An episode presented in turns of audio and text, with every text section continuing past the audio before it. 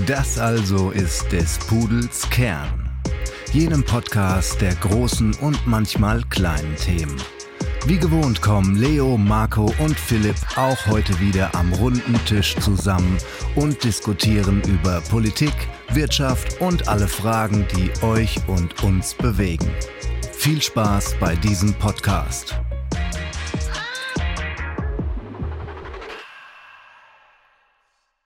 Hallo und herzlich willkommen zu unserer heutigen Episode von des Pudels Kern. Mein Name ist Philipp und ich begrüße euch wie immer aus Stuttgart. Und heute widmen wir uns einem Thema, das in der Zeit des Gesehen vielleicht gar nicht so wirklich neu ist, aber doch in unserem Alltag wie so oft eine riesige Rolle spielt und vor allem die 80er oder 90er Jahre des vergangenen Jahrhunderts geprägt haben. Ja, good evening auch meinerseits. Marco mein Name und ich freue mich aus London mitdebattieren zu können beim Thema, was gehört dem Staat und was sollte man ihm besser aus den Händen nehmen. Und wie üblich als letzter in der Runde ein Buonasera und ich freue mich auf die Episode. Mein Name ist Leo. Ja, und wie so oft in unserem Podcast begeben wir uns auch zu Beginn unserer Geschichte heute mal nach London. Allerdings an einen etwas ungewöhnlichen Ort. Inmitten des Nobelbezirks Chelsea, im Schatten des Fußballstadions dort, des FC Chelsea, der Stamford Bridge, befindet sich eine Oase der Ruhe mit wunderschöner Architektur und viel Grün. Das Ungewöhnliche daran, beim Brompton Cemetery handelt es sich um einen Friedhof. Der ist allerdings ein absoluter Geheimtipp für Touristen. Denn an diesem Ort liegen unglaublich viele bekannte Persönlichkeiten begraben, zum Beispiel Emmeline Pankhurst, einer der wichtigsten Anführerinnen des Frauenwahlrechts, und mit seinem bunten Mix von Religionen und Nationen ist der Brompton Cemetery eigentlich der ultimative Beweis dafür, wie divers London immer schon war. Also, falls beim nächsten London-Ausflug etwas Zeit ist, vorbeischauen lohnt sich. Doch was hat eigentlich eine Stätte der letzten Ruhe mit unserem Thema Privatisierungen zu tun? Dafür lohnt sich ein kurzer Blick in die Geschichte des Friedhofs. London in der Mitte des 19. Jahrhunderts platzt aus allen Nähten. Und das haben wir damals schon in unserem Industrialisierungspodcast erwähnt, dass die Stadt wahnsinnig schnell gewachsen ist. Und damit war nicht nur Wohnraum, sondern auch Ruhestätten waren Mangelware. Und überall dort, wo noch ein wenig Platz zwischen den Häusern war, entstanden schlecht geführte Kleinstfriedhöfe, sagen wir jetzt, auf denen zum Teil dann illegale Begräbnisse stattfanden. Manche Leichname wurden eher verscharrt als wirklich begraben und Gräber wurden auch meistens nach wenigen Monaten schon wieder neu belegt. Mit anderen Worten, blankes Chaos. Und daher entschloss sich das britische Parlament zwischen 1832 und 1841 privat geführten Unternehmen die Erlaubnis zur Errichtung neuer Friedhöfe zu erteilen. Und eines dieser sieben Friedhöfe ist der angesprochene Brompton Cemetery. Und irgendwie wird uns die Geschichte auch bei modernen privatisierten Unternehmen bekannt vorkommen. Der Staat ist nicht wirklich davon überzeugt, dass er sozusagen seine Funktionen erfüllt, Andererseits ist ein Unternehmer umso eher davon überzeugt, es besser zu können als der Staat und kreiert weit überdimensionierte Baupläne. Das Ende der Geschichte, das Ganze endet in einem finanziellen Fiasko für den Unternehmer und der Friedhof musste auch nach wenigen Jahren wieder verstaatlicht werden. Das Business mit dem Tod dürfte doch irgendwie nicht so profitabel sein. Nichtsdestotrotz, mit dieser wunderschönen Architektur können wir ihn heute noch bestaunen, dieses Mahnmal der einer gescheiterten Privatisierung, die in England ja immer wieder stattfand in den unterschiedlichsten Bereichen. Allerdings von Schulen über Krankenhäusern bis hin zu Energieversorgern, auch heute stellen wir uns in vielen Bereichen des Lebens die Frage, wer denn eigentlich besser Unternehmen lenken kann. Staaten oder Unternehmer. Daher gebe ich meine erste Frage gleich an dich, Philipp. Was ist denn eigentlich so eine Privatisierung und was bedeutet sie in der Praxis? Ja, die Privatisierung ist nicht nur auf Friedhöfen interessant, auch sprachlich gesehen gibt es da eine ganz interessante Geschichte zu, denn es ist tatsächlich ein Wort, das zum ersten Mal im Deutschen verwendet wurde, was man eigentlich gar nicht so denkt, wenn man heute an unsere Kultur und unsere, unser Mindset im wirtschaftlichen im Bezug auf Privatisierung ähm, denkt. Denn privatisieren, das hat damals in 1846 zum ersten Mal Erwähnung gefunden in einem Text zu den österreichischen Staatsforsten, die privatisiert wurden, zu einem großen Teil und die deutschen ja, Forstbetreiber haben sich darüber ein bisschen echauffiert und amüsiert. Sowas konnte damals natürlich nur in Österreich passieren und nicht in Deutschland. Ganz allgemein aber heißt Privatisierung, dass öffentliches Vermögen und öffentliches hier gemeint im Sinne von dem Staat oder der Regierung gehörend oder dem Besitz des Staates gehörend in privates Eigentum übergeht. Also private Personen, zum Beispiel ein Unternehmer oder ein Investor oder auch ähm, Aktieninhaber, besitzen eine Firma im Vergleich zu vorher hat es der Staat geführt, mehr oder minder. Und da steckt auch im Namen quasi drin, der Besitz geht vom staatlichen ins private über. Und meistens wird das über die Aktiengesellschaft geregelt. Das ist so das Mittel der Wahl in den letzten 100 Jahren, würde ich sagen.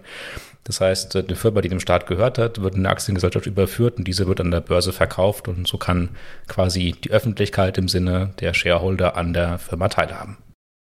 Ja, und dann stellt sich damit natürlich automatisch die andere Frage, welche Möglichkeit man hat zu privatisieren. Das kann zum einen so sein, wie du es erklärt hast. Andere Möglichkeiten wären zum Beispiel Bieterverfahren oder man begibt von Anfang an Lizenzen daraus. Und der Staat kann dann auf unterschiedlichsten Arten und Weisen Geld einnehmen oder auch nicht. Leo, was wären dazu die ökonomischen Konsequenzen des Ganzen? Und wie kann der Staat da sozusagen mitschneiden, mitverdienen oder auch nicht?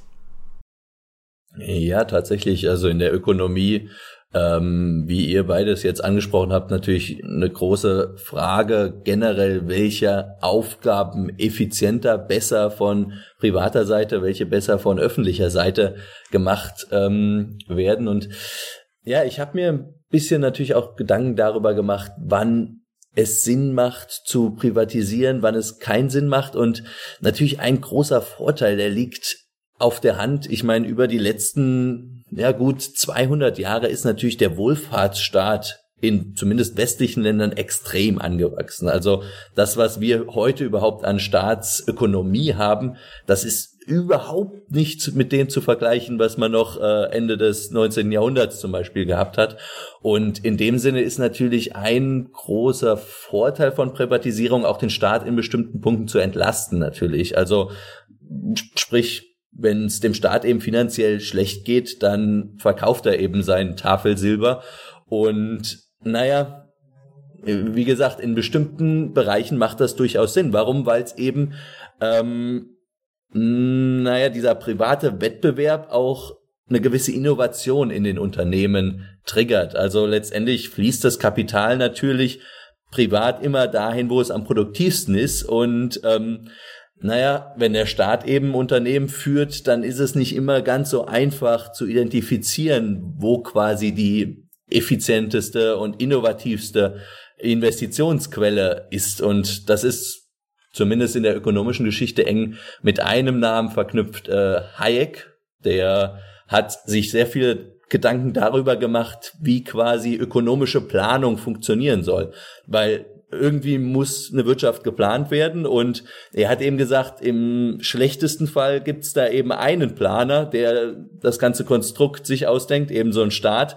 Im besten Fall ja, splittet man diese Planung eben auf auf verschiedene Individuen. Und da hat er eben gesagt, das Allerbeste ist dann einfach auf eine Dezentralisierung zu setzen und quasi den Preis einfach entscheiden zu lassen, wo quasi Kapital am besten angelegt ist. Und ja, in der heutigen Zeit wäre natürlich Hayek der größte Verfechter von den Privatisierungen gewesen, die man die letzten Jahrzehnte gesehen hat.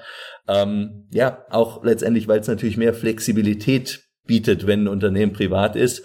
Ähm, ja, Marco, ähm, aber wie sieht's aus? Geht natürlich auch mit gewissen Problemen einher. Was würdest du sagen, was ist der, die größten Gründe dafür, überhaupt ein Unternehmen in staatlicher Hand zu lassen? Nun, es gibt mehrere Gründe. Das erste ist ein sogenanntes natürliches Monopol. Das heißt, gewisse Industrien, gewisse Bereiche sozusagen des Wirtschaftslebens sind von Haus aus so ausgerichtet aufgrund ihrer Kostenstruktur, dass meistens sich nur einer oder sehr, sehr wenige Anbieter dafür finden. Klassisches Beispiel dafür sind Energieversorger oder Bahnen zum Beispiel. Da haben wir mit der Deutschen Bahn ja einen eher ungewöhnlichen Fall tatsächlich. Die Schwierigkeit hier ist, dadurch, dass man enorm hohe Fixkosten hat, mit anderen Worten, ein Kraftwerk hinzustellen, ist einfach wahnsinnig teuer, heißt es einfach, dass sozusagen, wenn ich einmal eines habe, ich danach zusätzliche Kapazitäten viel leichter dazu gewinnen kann und ich viel flexibler bin. Allerdings diese Kosten, die ich im Voraus sozusagen ausgeben kann, die sind relativ hoch. Das Endergebnis von dem Lied ist, dass meistens es relativ wenige Anbieter von einem solchen Produkt sind. Klassisches Beispiel, Energieversorger gibt es meistens eher nicht wie Sand am Meer. Und das heißt natürlich, wenn es in privaten Händen ist, wo Profitmaximierung an erster und besonders hervorgehobener Stelle steht, dass nun mal sehr, sehr hohe Kosten anfallen können für den Konsumenten und sehr, sehr viel Profit bei diesen einzelnen Unternehmen übrig bleiben kann, falls eben keine regulative Form ermöglicht wird.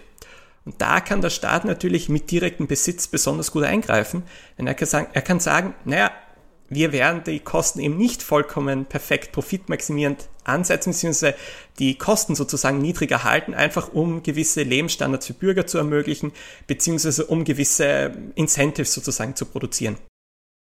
Ja, ich glaube, vielleicht eine kurze ökonomische Idee, die da auch eng mit verflochten ist. Wir hatten sie, glaube ich, schon häufiger mal angesprochen im Podcast. Das sind diese sogenannten Externalitäten. Und vor allem positive Externalitäten spielen in der Hinsicht eine ganz besondere Rolle, wenn eben ja quasi der Staat einspringen muss, weil der Markt ähm, zu wenig von einem bestimmten Gut äh, ja quasi bereitstellen würde. Ein gutes Beispiel dafür ist einfach ähm, Grundlagenforschung. Also wirklich ein Gut, wenn man das eben dem Markt überlassen würde. Naja, da gibt's eben nicht so viel Rendite und Profite zu erwirtschaften, weil es eben letztendlich allen so ein bisschen zugute kommt und man es nicht direkt monetarisieren kann. Aber letztendlich ist das eben dann genau der Punkt, wo ein Staat reingehen kann und sagen kann, okay, dadurch, dass es eben allen zugute kommt, hat es natürlich einen extrem hohen Wert, der geschöpft werden kann. Ähm, und da kann dann oder sollte der Staat sogar ähm, ja quasi die Rolle von den privaten Unternehmen übernehmen und eben diese positiven Externalitäten weiter fördern, weil eben jeder am Schluss davon profitiert. Ja, da zeigt sich auch eine spannende Struktur beim Thema Privatisierung, nämlich die des Risikos oder der Risikoverteilung, die man damit, oder man kann eigentlich fast sagen, ein Risikomanagement, das man innerhalb einer Regierung oder eines Staates betreiben kann gerade sowas wie Grundlagenforschung ist extrem risikoreich als Investment, weil A, sehr teuer. Also wenn man CERN zum Beispiel jetzt in, in Schweiz den Teilchenbeschleuniger hinstellt, der kostet ja Unsummen an Geld und Betriebskosten. Ein privater Investor sieht aber dann vielleicht in 100 Jahren erst quasi Realapplikationen, die diese Grundlagenforschung benutzen und wirklich in Güter, in geldliche Güter umwandeln. Und das äh, macht natürlich keiner, außer ein Privatinvestor hat sehr viel Geld. Ähm, und deshalb nimmt der Staat quasi Risiko auf sich, um quasi im Sinne der Gemeinheit hier ähm, die Grundlagenforschung sicherzustellen. Andersherum kann man auch sagen, in Sektoren, in denen das Risiko nicht so hoch ist, hat der Staat eigentlich quasi wenig Interesse, selbst da tätig zu werden, denn das kann der Markt ja perfekt regeln. Wenn genug Situationen da sind, in denen die Risikoverteilung dem Privatinvestor zuzuschieben, die eigentlich bessere Option ist, weil die Konsequenz eines Ausfalls klein ist von der Produktion oder der Dienstleistung, die geboten wird, dann ist eine Privatisierung natürlich eigentlich eine spannende Sache und entlastet die Staatsfinanzen. Exakt, das ist der Punkt. Ähm, letztendlich ist es so ein gewisser Trade-off, also äh, ein Zielkonflikt zwischen ja, Zukunftsinvestitionen, äh, die vielleicht der Staat eher tätigt und die Kurzzeitprofite, die vielleicht von Unternehmen häufig eher abgeschöpft werden. Und naja, ich würde, glaube ich, diese ganze Debatte Privatisierung, Verstaatlichung auch so ein bisschen ähm, ich würde es nicht als schwarz und weiß interpretieren, sondern man muss wirklich überlegen, für welche Industrien, für welche Kategorien macht es Sinn zu privatisieren. Und ich denke, das werden wir heute auch im Podcast ähm, ja ein bisschen thematisieren. Und da kann man auch nur Ludwig Erhard äh, zitieren, also den Erfinder der sozialen Marktwirtschaft, wenn man so will. Der hat ja letztendlich gesagt, so viel Markt wie möglich und so viel Staat wie nötig. Und das trifft es letztendlich genau auf den Punkt. Ja, was natürlich ein bisschen erschwert hinzukommt, ist auch die Frage, ob äh, sozusagen der Profit ja auch immer das Hauptziel ist. Also wir haben jetzt gesagt, okay, dort, wo es ein gewisses Risiko gibt, das dann der Staat leichter schultern kann, das ist richtig. Aber angenommen, man fährt mit dem Zug, da ist es ja das Ziel sozusagen für eine Regierung, zum Beispiel für einen Staat, dass einfach gewisse Linien immer aufrechterhalten werden, damit zum Beispiel Pendler immer die Möglichkeit haben, zur nächsten Stadt zu fahren. Wenn ich als privates Zugunternehmen allerdings dann nie wirklich profitabel werde dadurch, habe ich kein besonders großes Interesse daran, eine solche Linie zu erhalten und würde sie eher schließen. Und da stellt sich eben die Frage, Profit kann manchmal sozusagen, ist vielleicht eher eine, eine Umwegsfrage, beziehungsweise einer der Faktoren, die darüber entscheidet, ob ein Unternehmen erfolgreich ist aus staatlicher Sicht. Es gibt andere Möglichkeiten, wie zum Beispiel eben die Option für Pendler auf den Zug auszuweichen, die ebenfalls sehr, sehr attraktiv sein können, die aber vielleicht gar nicht so leicht monetär ausgerechnet werden können.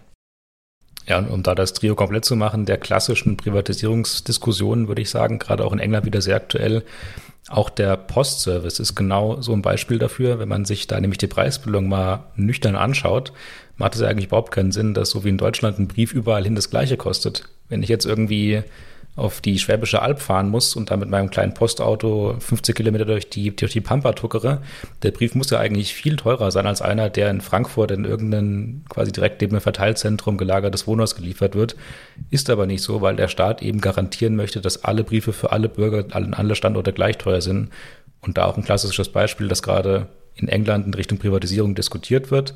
Das Post Office, das ist schon eine lange Debatte äh, seit spätestens den 70ern dort. Ähm, in Deutschland aber eigentlich klar in staatlicher Hand, weil man eben diesen Service garantieren möchte. Ja, und du hast es schon angesprochen, England ähm, hat da natürlich auch generell traditionell gesehen eine ganz andere Einstellung zum Thema Privatisierung oder Liberalismus, wenn du es so willst. Ich glaube, da sind wir in Deutschland eher ähm, Fraktion auf die Bremse treten, lieber alles in staatlicher Hand belassen. Wenn wir den gleichen Podcast in England aufnehmen würden, wäre da wahrscheinlich das Feedback ganz ein anderes, ähm, was auch letztendlich wirklich historisch bedingt ist. Ne? Also so Ende des 18. Jahrhunderts, 1780, Adam Smith äh, ja, schreibt Wohlstand der Nation, laissez-faire, Liberalismus, der dadurch zum ersten Mal aufkommt. Und das hat ja auch eine gewisse Tradition. Also tatsächlich hat sich das ja wirklich bis ja weit ins 20. Äh, 20. Jahrhundert auch entwickelt, dass wirklich dem Markt Potenzial viel ähm, zugesprochen wurde. Ne? Dieser ganz bekannte Neoliberalismus, da verbindet man dann eben so Namen wie Ronald Reagan in den USA, Margaret Thatcher in der UK. Vielleicht könnt ihr da kurz ähm, was zu sagen. Was ist denn, was versteht man überhaupt unter diesem Begriff Neoliberalismus und was hat Margaret Thatcher überhaupt damit zu tun? Nur als kurzen Einwurf noch dazwischen, tatsächlich über Großbritannien. Und ich glaube, das erklärt Margaret Thatcher sehr, sehr gut. Nach dem Zweiten Weltkrieg hat auch Großbritannien etwas, was man im deutschsprachigen Raum eine staatliche Industrie nennt. Das heißt, viele, viele große Betriebe, die verschiedene, vor allem industrielle Güter produzieren, die in staatlicher Hand sind, meistens nicht besonders effizient und profitabel. Zynisch gab es in Österreich dazu den Sager, dass es immer jeden von den zwei Regierungsparteien braucht und einen, der die Arbeit macht für einen einzelnen Job. Und so ähnlich funktionierte das auch in Großbritannien gewissermaßen. Und als indirekte Gegenbewegung dazu kann man den Neoliberalismus verstehen, der das Ziel hatte, sozusagen die sozusagen die, die Wirtschaft so frei wie möglich zu gestalten. In jeglicher Form. Das gehört auch dazu, dass der Staat selber so wenige Eingriffsmöglichkeiten wie möglich hineinbekommt. Bekannteste Ökonom dahinter haben wir tatsächlich vor in unserer vorigen Podcast-Episode erklärt. Das ist Milton Friedman. Und dann gab es auf der anderen Seite wiederum die, die das dann auch exekutiert haben. Und das sind dann vor allem die Namen Margaret Thatcher in Großbritannien, Ronald Reagan in den Vereinigten Staaten oder auch in Chile die sogenannten Chicago Boys, die dann wirklich einen ganzen Staat umgekrempelt haben und versucht haben, so viel wie möglich in private Hände zu übergeben. Ja, tatsächlich, Marco, haben sich Ende der 80er, 90er Jahre auch, wie du sagst, viele Entwicklungsländer, wie zum Beispiel Chile, dieser, sich dieser äh, angelsächsischen Neoliberalismuspolitik angeschlossen. Also ich denke da unter anderem auch an Argentinien oder auch Mexiko. Und es war natürlich auch einfach en vogue zu der Zeit, sage ich mal. Ne? Du hast diesen bekannten Washington Consensus, ähm, also quasi diese Idee, wie man eben durch Liberalisierung der Wirtschaft auch eine wirtschaftliche Entwicklung hinlegen kann. Und dementsprechend wurde es vielen Entwicklungsländern, die eben hinterhergehangen haben, ja wirklich als äh, als Rezept fast vorgeschrieben und gesagt, okay, das, das, das, das, das musst du liberalisieren und dann wird alles gut, so ungefähr. Aber ähm, lass uns noch mal kurz über Margaret Thatcher reden. Die hat eine ganz interessante Rolle da eingenommen, finde ich. Essentiell tatsächlich in der Geschichte des Liberalismus, wenn man so will. Und Neoliberalismus, das auch nur als kurzer Einwurf, ist eigentlich gar kein angelsächsisches Konzept, denn im tiefsten Ursprung kommt er aus Freiburg ähm, aus dem Ordoliberalismus heraus geboren, als Art Gattungsbegriff. Also man könnte schon sagen, dass quasi die beiden zumindest verknüpft sind und der Neoliberalismus neben dem grundsätzlichen Marktfundamentalismus, also der Markt reguliert am besten die Informationen, wie wir es gerade eben in der Einleitung von Marco zu Hayek gehört haben, auch eine Komponente der Regulierung durch den Staat in Form einer ja, regelgebenden oder ja, leitplankengebenden ähm, Regulierungsaufgabe innehat. Also Neoliberalismus klingt heute immer so, als sei er komplett wild, ist es aber eigentlich gar nicht und das war auch unter Margaret Thatcher nicht in den 80er Jahren. Und um diese Person ein bisschen zu verstehen, muss man in die 70er Jahre zurückreisen in England. Da hatte man tatsächlich ähm, Zeiten der extremen ökonomischen Unruhe, teilweise 18, 19 Prozent Inflation. Die Gehälter krachten nach unten. Ähm, die damalige Labour-Regierung von Harold Wilson hat teilweise ganze Industrien verstaatlicht erstmal wieder, zum Beispiel auch British Leyland, den damaligen Automobilkonzern, der von privater in staatlicher Hand übergegangen ist, um dann festzustellen nach vier, fünf Jahren, dass es eigentlich immer noch nicht funktioniert hat und diese massiven Unruhen in der Bevölkerung, man denke auch an die, an die Three-Day Work Week, die eingeführt wurde, weil die ähm, Kohlenarbeiter gestreikt haben, da die Preise, äh, die Preise, das Preisniveau so stark gestiegen ist, dass die Löhne nicht mehr mit konnten. Also klassisches Problem, das wir eigentlich heute auch haben, um ehrlich zu sein, zumindest in manchen Ländern. All das hat dazu geführt, dass man in England einen radikal neuen ökonomischen Ansatz in einer General Election gewählt hat mit Margaret Thatcher, nämlich diesen Neoliberalismus basierend auf Milton Friedman. Und sie hat im Prinzip das gemacht, was wir gerade besprochen haben, die Maxime, fast alles zu privat, äh, privatisieren, aber immer mit einem regulierenden Part auf der ähm, Government-Seite.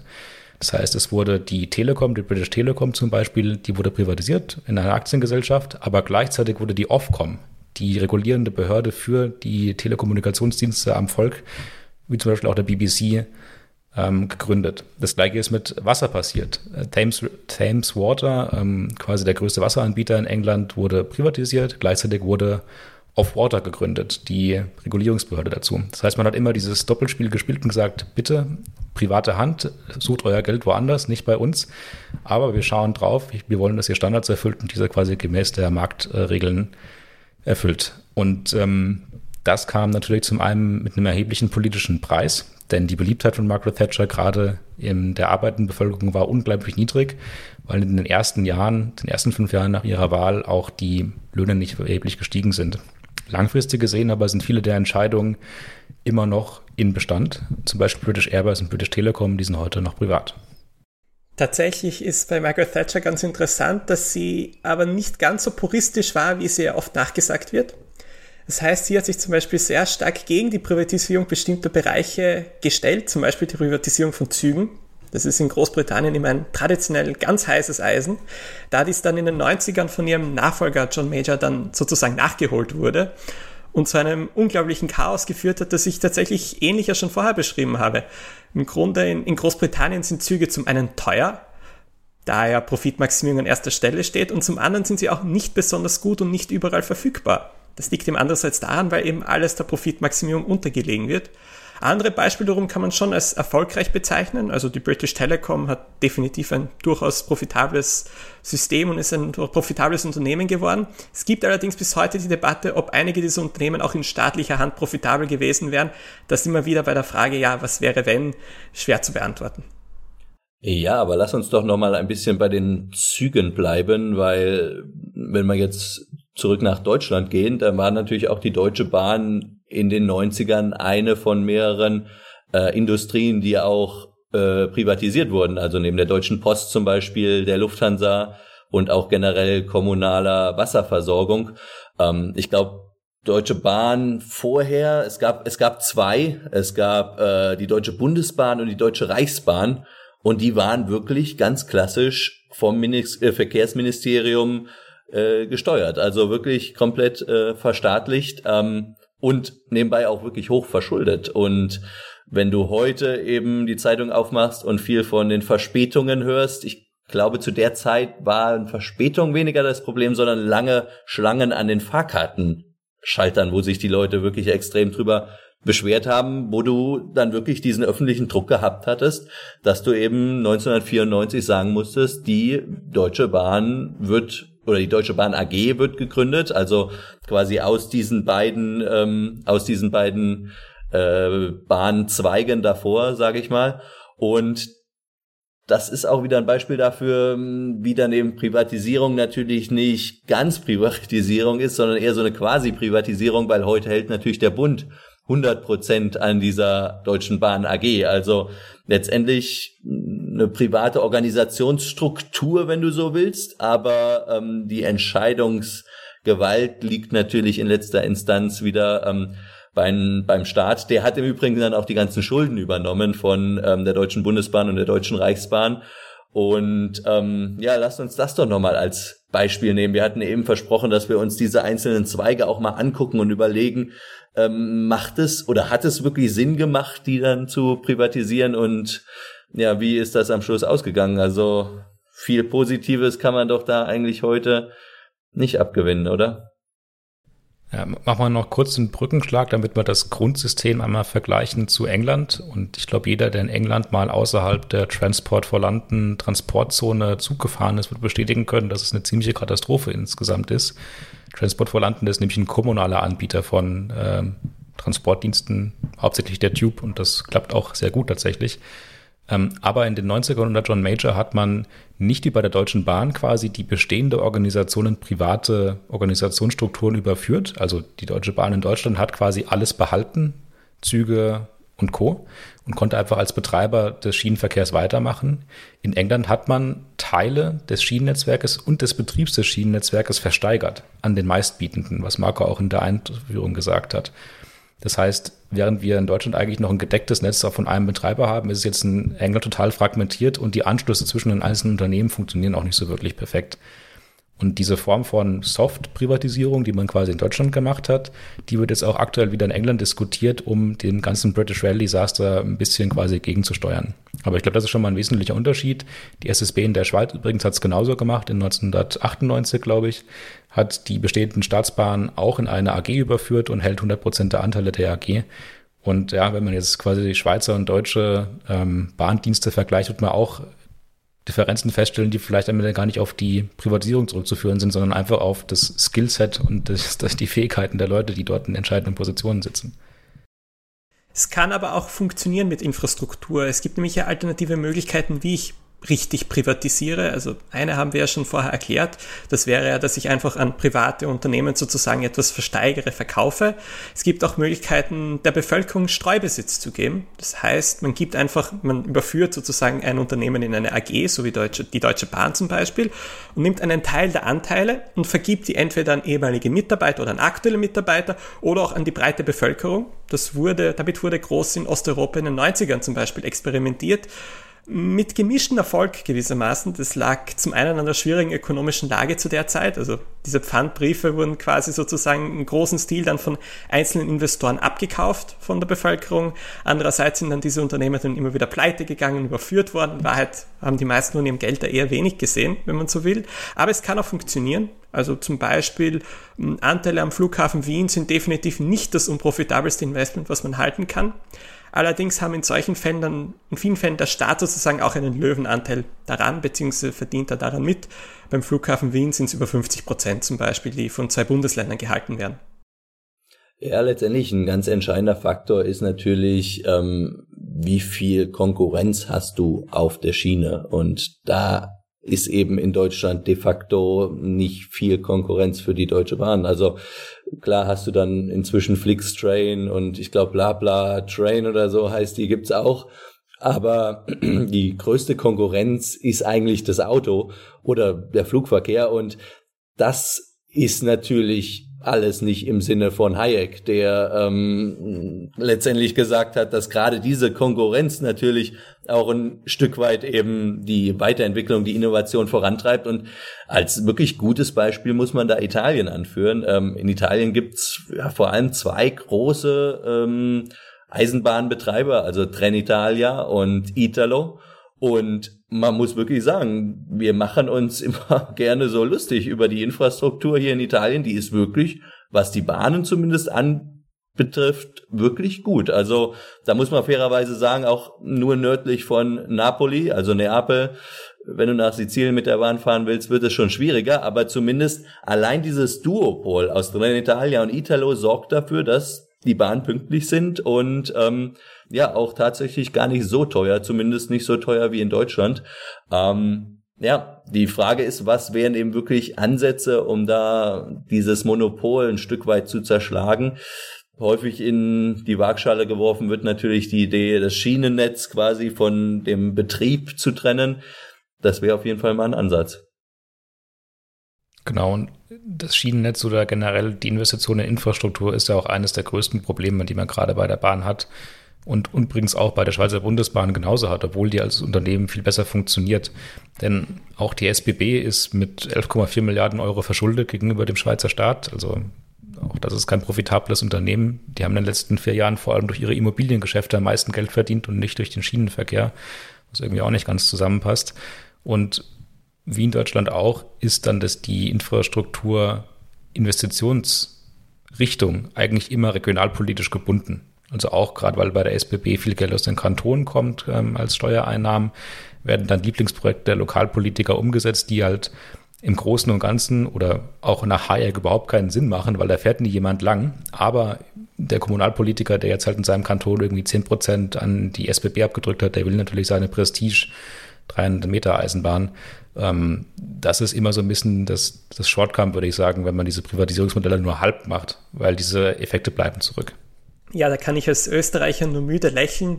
Bei uns wird im Grunde jeder Tunnel zwischen zwei Bundesländern auf landespolitischer Ebene entschieden. Da hat meistens die ÖBB bzw. selbst der Bund selber hauptsächlich nur sozusagen als Finanzierungskuh herzustellen. In Wahrheit sind das meistens dann sozusagen Handel zwischen zwei Bundesländern. Ja, da ist schwierig. Also ich behaupte, selbst wenn man die ÖBB mal privatisieren würde, was ganz sicher nie stattfinden wird, ich befürchte, diese Kuhhandel werden immer irgendwie in einer Form fortgeführt werden. Ja, aber lass uns doch kurz nochmal ähm, bei Österreich bleiben. Und zwar, was ich persönlich behaupte, das ist meine Meinung, ein großes Problem bei der Bahn ist unter anderem, dass es eben keine oder größtenteils ähm, keine wirklich erfahrenen Manager aus der Wirtschaft sind, die die entscheidenden ähm, Richtlinien vorgeben, die wichtigen Entscheidungen treffen, sondern es sind eben häufig Politiker und das, ich glaube, das ein ganz großes Risiko von ähm, ja von Privatisierung, die aber weiter von dem Staat betrieben wird oder geleitet wird, ist, nämlich dass am Schluss quasi natürlich ein privates Unternehmen dasteht, was aber am Schluss von ja, Politikern geleitet wird, die natürlich Anreize haben, was weiß ich, ihren eigenen Wahlkreis nochmal ganz besonders an die ICE-Strecke anzubinden oder eben dementsprechend ja auch anfällig für Lobbyarbeit sind. Also ich glaube, gerade diese Verflechtung, die du dann eben hast von so einer Quasi-Privatisierung, die ist extrem gefährlich und da haben wir jetzt von Korruption ähm, noch gar nicht geredet. In Österreich ein riesengroßes Thema gewesen und da gehen wir jetzt gleich zum zweiten ähm, Industrie oder zum zweiten Zweig über, also dem Wohnungsbau. Marco, was, was hat es denn mit dieser Affäre auf sich? Ich glaube, vor 10, 20, 20 Jahren hat es angefangen mit ähm, mit Krasser, einem österreichischen Politiker. Erzähl uns doch mal kurz die Geschichte. So ist es. Also da gab es die sogenannte Affäre Buwok zur Erklärung. Also der Staat Österreich war es re relativ aktiv im Bauen von Wohnungen über die Jahrzehnte hinweg. Und im Grunde haben sich dann so Anfang der 2000er hat es dann die sozusagen Debatte gegeben, ob man diese nicht eventuell privatisieren könnte. Das heißt, da wurden dann 60.000 Wohnungen als Gesamtpaket auf den Markt gestellt und dann gab es ein dazu entsprechendes Bieterverfahren. Jetzt kommt es ein bisschen erschwerend hinzu, dass in Österreich nun einmal Politiker, Lobbyisten und andere Unternehmer sehr gut miteinander vernetzt sind. Und so kam es zur Situation, dass es zwei große Bietergruppen gab an sich die beide sozusagen Angebote hätten machen müssen und das höchste wird einfach genommen. Nun denn, eines hatte der beiden Bietergruppen hatte Insider-Informationen gewissermaßen. Das heißt, es wusste, dass der Konkurrent 960 Millionen bieten wird und welch Zufall hat man sich dann im Bieterverfahren für ein Angebot von 961 Millionen Euro entschieden. Das muss man sich so vorstellen. Das heißt, pro Quadratmeter der Wohnung, die man verkauft hat, war der Preis 594 Euro. Das ist genauso lachhaft, wie es eigentlich auch klingt und das riecht schon fragwürdig. Nun denn, ja, diese Information, dass da sozusagen das andere Bieter im Rennen sind und wie viel sie bieten werden, kam natürlich von innen. Der Vorwurf lautet, dass Karl-Heinz Grasser, der damalige Finanzminister, mit einzelnen Lobbyisten sozusagen da Informationen illegal weitergegeben haben und dafür im Gegenzug selber ein wenig Geld verdient haben, ein wenig mehr. Tatsächlich ist das Ganze aber erst durch einen Zufall aufgeflogen, und zwar im Zuge der Lehman Brothers Pleite 2008, weil dann andere Unternehmen in Schieflage geraten sind, unter anderem die Immobiliensektor in Österreich. Erst durch reinen Zufall sozusagen sind wir draufgekommen, dass ein solches intransparentes und fragwürdiges Bieterverfahren stattgefunden hat. Allerdings zeigt es vielleicht ein ganz ausgezeichnetes Beispiel für die Probleme von Privatisierungen. Das heißt, einzelne Staaten sozusagen entscheiden sich, etwas auf den Markt zu werfen und im Grunde die Möglichkeit, dann gute Filetstücke daraus zu nehmen, hängt nicht nur davon ab, ob ich selber ein guter Unternehmer bin und schnell Geld auftreiben kann, sondern auch daran, wie gut ich vernetzt bin. Und das ist dann auch im Zuge der Privatisierung in der DDR sozusagen passiert bei der Wiedervereinigung.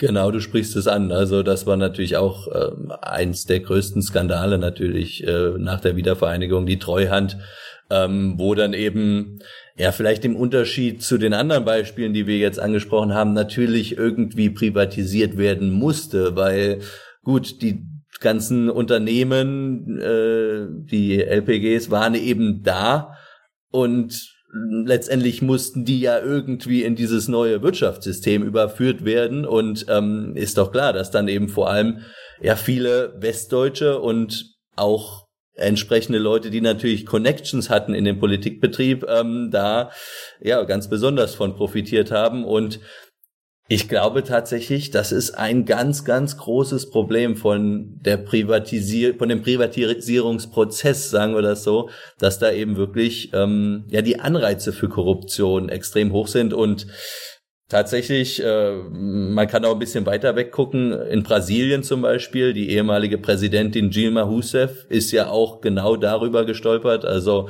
diese engen Verflechtungen zum Petrobras-Konzern, also dem größten brasilianischen Erdölkonzern, ähm, wo tatsächlich auch Korruptionszahlungen geleistet wurden und im Prinzip genau das gleiche Konstrukt, so ein halbstaatlicher, halbstaatliches Unternehmen und naja, letztendlich äh, Lava Jato hieß diese Affäre Operation Autowäsche auf Deutsch und ähm, hat tatsächlich der PT, also der brasilianischen äh, den brasilianischen Sozialdemokraten kann man sagen, komplett das Genick gebrochen. Also das ist ein sehr gefährliches Terrain, diese quasi Privatisierung. Vor allem, weil da ja nicht immer sozusagen dann auch die Besten zum Zug kommen. Das war ein Klassiker ja in den osteuropäischen Privatisierungen durchgehend in den 90ern, wo dann wirklich sehr fragwürdige Personen aufgetaucht sind, die dann auf Pump oder beziehungsweise mit gar keinem Geld die einzelnen Unternehmen gekauft haben gewissermaßen oder übernommen haben eigentlich, dann einzelne Teile der Fabrik quasi rausgenommen haben, die verkauft haben und dann anschließend das Unternehmen in die Pleite geschickt haben. Das ist, sollte eigentlich kein Ziel einer Privatisierung sein, selbstverständlich, fand aber damals leider auch in dieser Form statt. Genau, wir haben jetzt schon die Gefährlichkeit von Privatisierung angesprochen, aber nichts tun ist ja auch meistens keine Option. Auch das, der Verbleib im Staatsbesitz ist ja nicht risikofrei. Man hat auch das wieder schon in England gesehen. Einer der letzten großen Skandale, der vor etwa zwei Wochen durch die Medien gegangen ist, ähm, ging auch um den Post Service, um General Postmasters, die Auszahlungen ihrer Gehälter, glaube ich, aufgrund eines Softwarefehlers, der von Fujitsu verursacht wurde, ähm, in Millionenhöhe durch die Gerichtsprozesse der letzten Jahre geschleift hat. Und dort ist jetzt quasi die Situation diese, dass die Post zwar staatlich ist, aber auch die Entscheider für ähm, wichtige Beauftragungen dann staatlich bleiben und das englische System, vor allem im Parlament und der Ministerposten, eben nicht nach Kompetenz die Leute besetzt, Leo, das ist eben schon angesprochen, sondern nach Parteigutdünken oder öffentlicher Beliebtheit oder was auch immer. Und ja, die Beauftragung, die Fähigkeit der, des Staates quasi einzuschätzen, wen man überhaupt beauftragt für sowas. Also an wen vergebe ich jetzt nach außen einen Auftrag? Denn realistisch kann ja auch ein verstaatlichter Konzern nicht alles selbst machen. Der wird nicht für alles Beamten haben. Auch da muss es externe Dienstleistungen geben. Auch das ist in staatlichen Organisationen extrem schwierig, gerade dann, wenn sie inkompetente oder nicht gebildete, zumindest nicht ausgebildete Positionen ähm, ja, mit den falschen Leuten besetzen. Ich würde auch kurz, ähm, Philipp, weil du es eben angesprochen hast, nochmal kurz äh, hinzufügen. Also ich glaube, mein Kommentar hat nicht dahingehend abgezielt, dass Privatisierung generell schlecht ist. Ich glaube, was ich eher damit gemeint habe, ist, dass dieses, diese Twitter, dieses Hybrid-Ding zwischen eben halbstaatlichen Unternehmen, dass das eher das Problem darstellt. Und dann man vielleicht doch einfach voll privatisieren sollte. Das Risiko ist andererseits, dass gewisse staatliche Interessen da natürlich auch eine Rolle spielen. Also ich denke da zum Beispiel an die Telekom Austria, Also die österreichische Telekom gehört zu 58 Prozent Amerika Mobil, Carlos Slim, einer der reichsten Menschen der Welt, und ist da dann zu circa 20 Prozent in staatlichem Besitz, ein bisschen mehr. Und da ist natürlich dann auch ein Interesse vom Staat dabei, wirklich einen Einfluss hinzuhaben, einfach damit man dann Regulierung entsprechend ansetzt, dass man über, über die gewisse Infrastruktur, die dann der Staat hat, also über die äh, zum Beispiel über die Rundfunktürme, dass man einfach gewissen Einfluss hat. Und da ist dann ein staatlicher Einfluss unter Umständen auch gewissermaßen erwünscht und auch notwendig.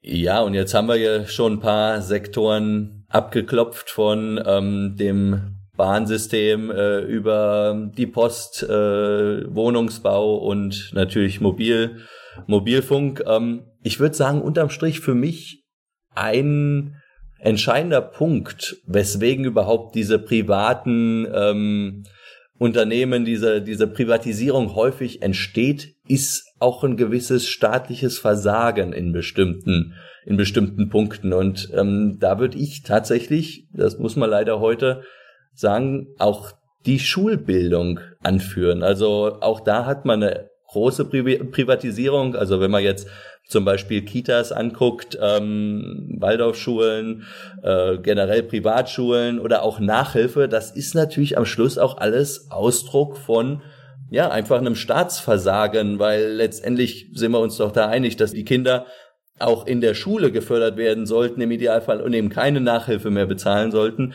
Und ähm, ja, tatsächlich in Deutschland großes Thema. Jede zweite Woche wurde zeitweilig eine neue Privatschule gegründet. Das ist eigentlich unvorstellbar. Und ja, reiht sich auch wirklich in so eine, äh, in, in eine Reihe von, von anderen Beispielen ein, wo wirklich Privatisierung eine Reaktion auf Staatsversagen war. Also ich denke da auch wieder an Entwicklungsländern. Also da haben zum Beispiel private Sicherheitsdienste häufig Hochkonjunktur, in Brasilien zum Beispiel. Auch ein klassisches Beispiel, was eigentlich Staatsaufgabe wäre. Oder Mexiko-Stadt, Mexico City, ganz negatives Beispiel. Da kommen auf neun Millionen Einwohner gerade mal 45 Krankenwagen. Das muss man sich mal überlegen. Und dementsprechend wird da jetzt nicht das Gesundheitssystem alles, aber zumindest fast 90 Prozent von den Krankenwagen privat organisiert. Also du hast dann wirklich Leute, die rumgehen, die Telefonnummern verteilen für ihren Krankenwagen, den man dann anruft.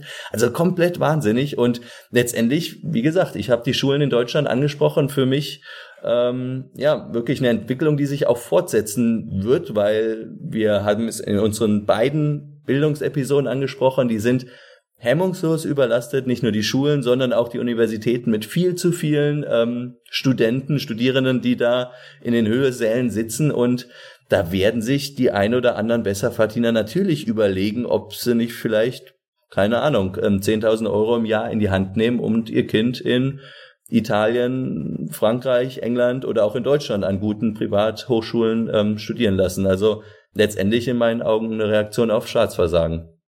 Das ist nochmal ein interessanter Punkt, weil es ja nicht ein Versagen im ökonomisch-finanziellen Sinne ist, sondern tatsächlich ein Versagen am Produkt, könnte man sagen. Das war mit British Leyland bei den Autos ganz ähnlich. Im Gesundheitssystem, das wir sicherlich nochmal in einer eigenen Folge diskutieren werden, ist es auch gar nicht so trivial zu sagen, hey, was ist denn eigentlich unser Produkt und wie möchte ich es anbieten? Macht es da überhaupt Sinn, quasi auf das Geld zu schauen? Und Leo, das, was du ansprichst, ist ja, dass das Geld quasi schon egal ist, weil die Firma ist bereits verstaatlicht. Man kann sich verschulden, mehr oder weniger ohne Konsequenzen. Und trotzdem ist die angebotene Leistung oder das angebotene Produkt so unzureichend, dass die Gesellschaft entscheidet, sich von dem staatlichen Anbieter abzuwenden und hin zu privaten Investoren zu gehen. Und das ist natürlich etwas insgesamt dann bedenkliches für die staatliche Versorgung oder vielleicht auch ein Zeichen dafür, die Privatisierung ein bisschen mehr zu begrüßen. Oder man kann natürlich auch den Spieß umdrehen und sagen, dass die, zu, der zunehmende Einfluss äh, im privaten Sektor dann die Kompetitivität im Markt erhöht hat.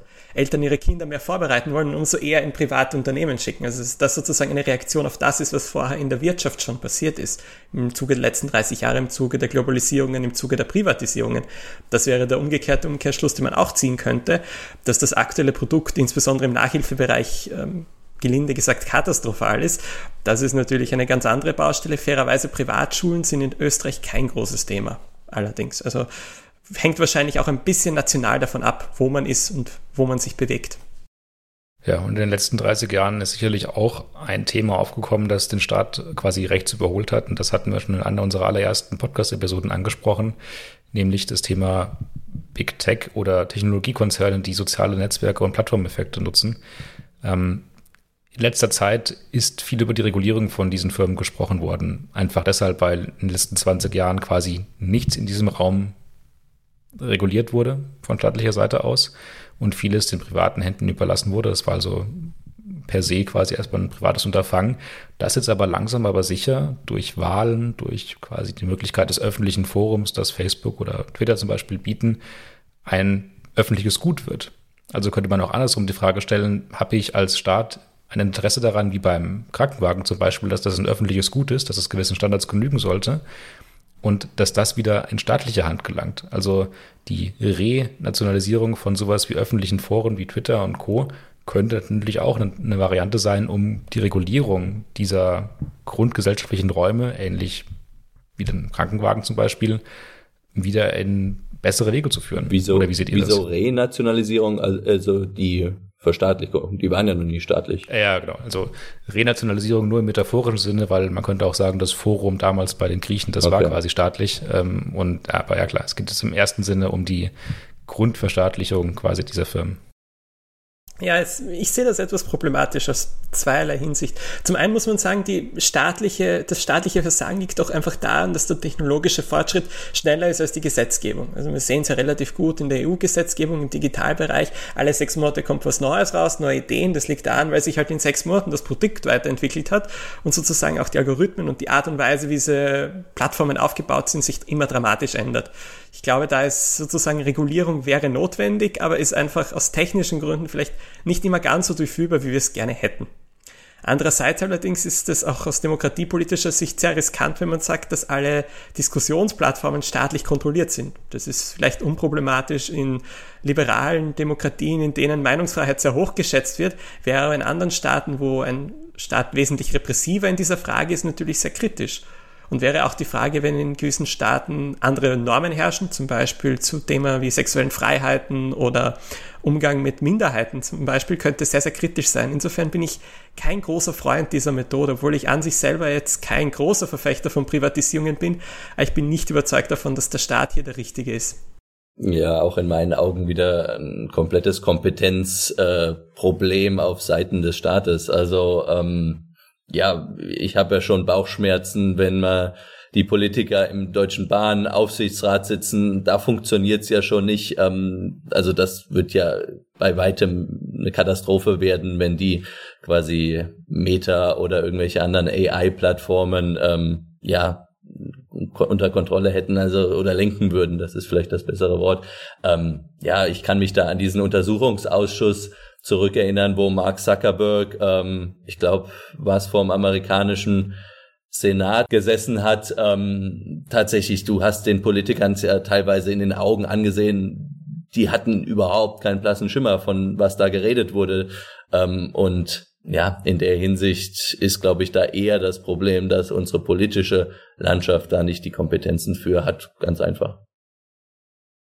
Und die Kompetenzen werden uns ja langsam über quasi diese, diese Dualität, die wir auch bei Margaret Thatcher gesehen haben, aufgebaut, also die Regulierung dieser Plattform durch Rahmenbedingungen des Staates, die erfolgt oder wird erfolgen in den nächsten Jahren, zumindest bei AI. Wir hatten jetzt gerade erst in Europa den großen AI Act. Es gab in ähm, USA den von Joe Biden und ebenso auch in der UK ein, ein vergleichbares Regularienwerk. Und ich glaube, gerade in Amerika ist natürlich auch der wirtschaftliche Impact von so einer Maßnahme nicht zu unterschätzen. Wenn man bedenkt, dass Kalifornien, ich glaube, die viertgrößte Volkswirtschaft ist, wenn man das als einzelnes Land äh, ansieht und der Großteil davon eben auf Big Tech wie Google und Meta zurückgeht, denen jetzt quasi die Verstaatlichung aufzudonnern, hätte wahrscheinlich auch ja, auf dem Aktienmarkt keine allzu positive Reaktion, ähm, zumindest im ersten Schritt. Spannend, was dann noch von der Wirtschaftsleistung der USA übrig bleibt. Ja, aber trotzdem, ähm, ich glaube, da sind wir uns auch ein Stück weit einig, gar nichts zu machen und äh, regulatorisch gar nicht einzugreifen, ist definitiv keine Option. Ähm, zumal jetzt nicht die Impulse, so habe ich zumindest das Gefühl, von Mark Zuckerberg oder ähm, den anderen Tech-Unternehmen kommen, dass da wirklich was verändert werden sollte in, in Bezug auf Datenschutz, Monopol und so weiter. Das heißt, in meinen Augen, auch da sollte es eher die Aufgabe sein, anstatt wirklich Kompetenz zu übernehmen, zu überlegen, wie man Industriestrukturen vielleicht besser gestalten kann, wie man ähm, auch aus einer sehr ökonomischen Hinsicht vielleicht nicht den Markt planen sollte, aber vielleicht den Markt strukturieren sollte. Und da ist vielleicht die italienische Bahn wieder ein gutes Beispiel, dass man eben zum Beispiel mehr Wettbewerb einführt, dass man zum Beispiel Unternehmen aufsplittet. Also ähm, letztendlich sind das alles natürlich legitime ähm, Ideen, die helfen, das Problem zu lösen, ohne dass dann eben Unternehmen komplett in staatliche Hand übergeht, was auch wahrscheinlich überhaupt, also das ist ja überhaupt nicht möglich. De facto, wie, wie will man das gestalten? Man kann ja, ähm, man kann ja diese, diese Unternehmen nicht enteignen und aufkaufen. Ich glaube, bei dieser, bei dieser Bilanzsumme im Moment ist auch ähm, hinter ferner Liefen. Also von daher ist es ja realistischerweise auch die einzige Option, die bleibt. Bei allen schwierigen Fragen der Privatisierung können wir, glaube ich, aber festhalten, wir mögen Züge Zumindest wenn Sie in der Schweiz, in Japan oder im Leos-Fall in Italien fahren. Dort klappt das nämlich eigentlich insgesamt ganz gut, trotz teilverprivatisierter oder ganz privatisierter ähm, Schienenunternehmen. In anderen Teilen der Welt, und das ist vielleicht auch ein bisschen sinnbildlich für die Privatisierung, klappt das nicht so gut. Es ist immer eine Frage der lokalen Gegebenheiten, wie so vieles im Leben. England, bestes Beispiel dafür, dass nicht alles, was in privater Hand ist, wirklich glänzt am Ende. Thames Water zum Beispiel ist auch gerade wieder in massiver Diskussion der Renationalisierung. Und damit würde ich auch diese Folge schließen. Vielen Dank fürs Zuhören. Wir werden uns in zwei Wochen wieder hören und es bleibt beim Thema Wirtschaft und Unternehmen, denn wir sprechen über Startups, Innovationsgeist und was es eigentlich so alles braucht, um wirklich erfolgreich als Gründer oder Gründerin oder einfach auch als Staat zu agieren und diese ganze Kultur zu fördern. Vielen Dank fürs Zuhören. Macht's gut.